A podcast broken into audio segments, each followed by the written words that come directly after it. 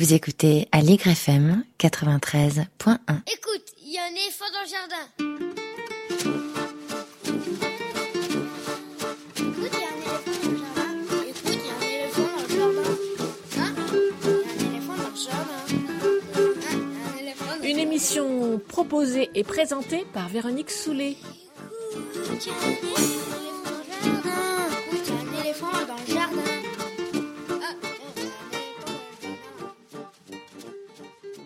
Allez-vous continuer de nous parler de votre saga sur les Hermiones ou parler d'autre chose ? Non, on va continuer notre petite série sur les enfants à haut potentiel. Et pour ça, il faut que je vous parle d'un bouquin très intéressant, d'un chercheur qu'à bien des égards je soutiens plutôt deux fois qu'une.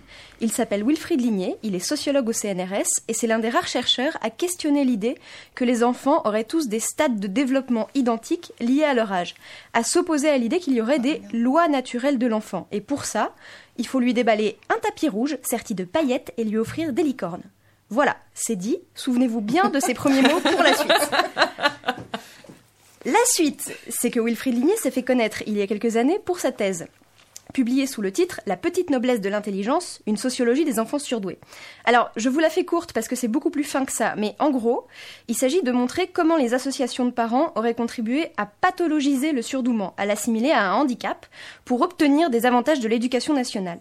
Et comment les parents, à l'échelle individuelle, utiliseraient ça pour obtenir des avantages pour leurs enfants, pas pour que leurs enfants soient heureux ou aillent bien, mais pour assurer leur suprématie dans la compétition scolaire. Donc en fait, Lignier s'intéresse au surdouement comme moyen d'assurer la reproduction des élites dans une optique très, bourdieu- très bourdieusienne. Il pense que la notion d'adulte surdoué ne fait pas sens parce que, bah, une fois que les élites se sont reproduites, ça n'a plus d'utilité sociale.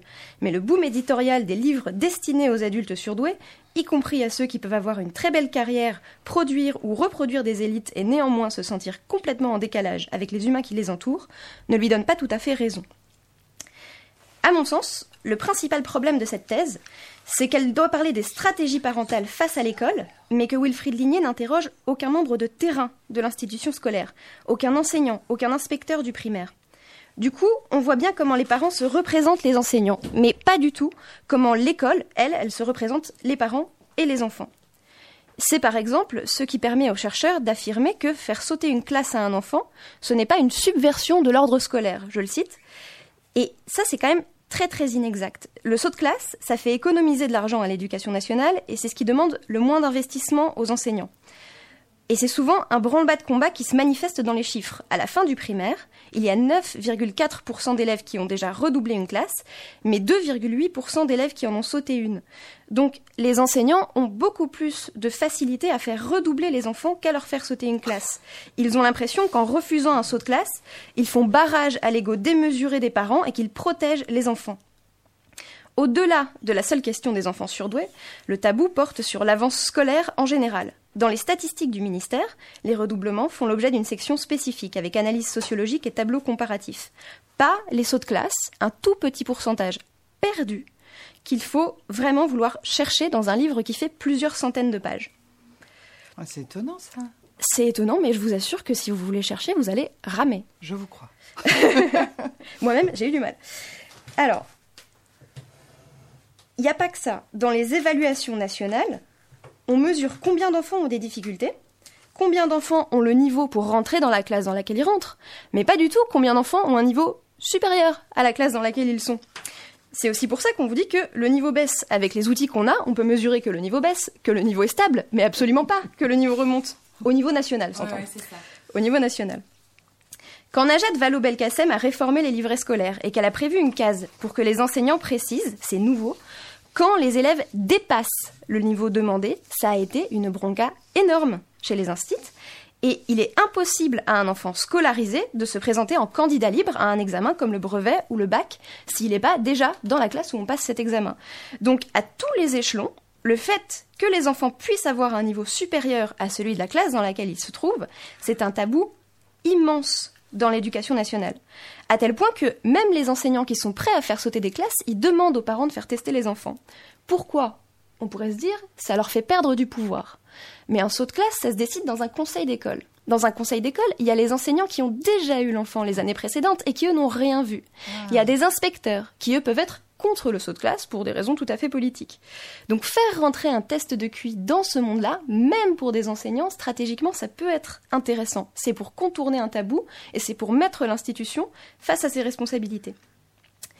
Donc si Wilfried Lignier avait interrogé des membres de l'Éducation nationale, il aurait peut-être entendu parler de ces inspecteurs qui quittent la salle de réunion en protestation quand on prononce le mot surdoué. Ceux qui déclarent « il n'y a pas de surdoué dans ma zone de rattachement ». C'est Tchernobyl chez eux, il y en a partout, mais chez eux il n'y en a juste pas. Il aurait peut-être pu interroger des gamins des classes populaires, celui dont l'instit disait bah, « c'est normal qu'il n'ait pas d'amis, il fait de la musique ». Ceux qui ont passé un test, car ils devaient être envoyés par leurs enseignants dans des classes pour enfants à retard mental. Et le test a révélé qu'ils étaient en fait surdoués.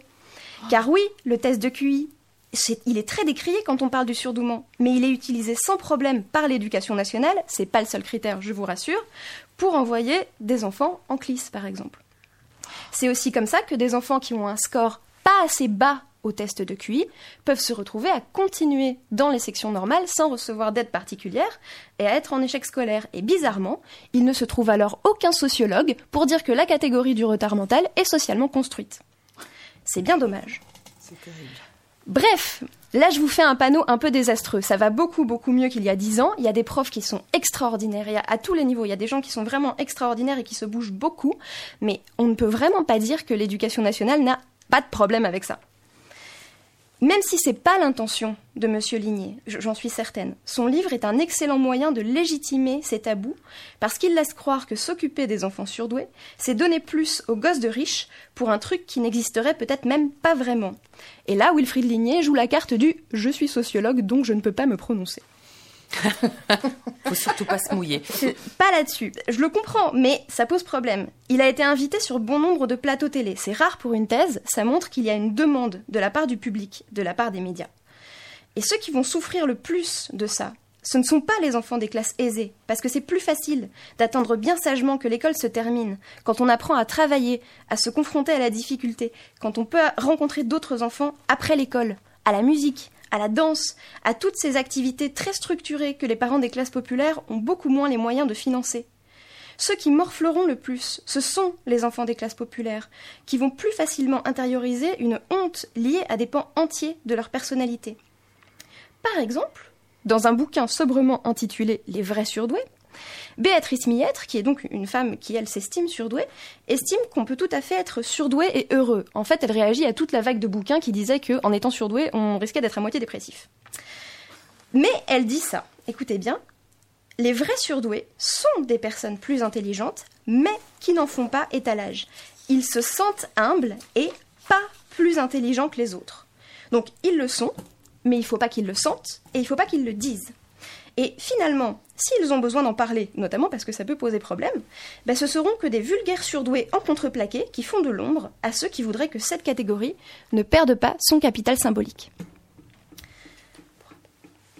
Béatrice Millêtre, elle suggère aux parents d'y réfléchir à deux fois avant de donner de la visibilité aux compétences de leurs enfants, d'en faire des prodiges, en somme.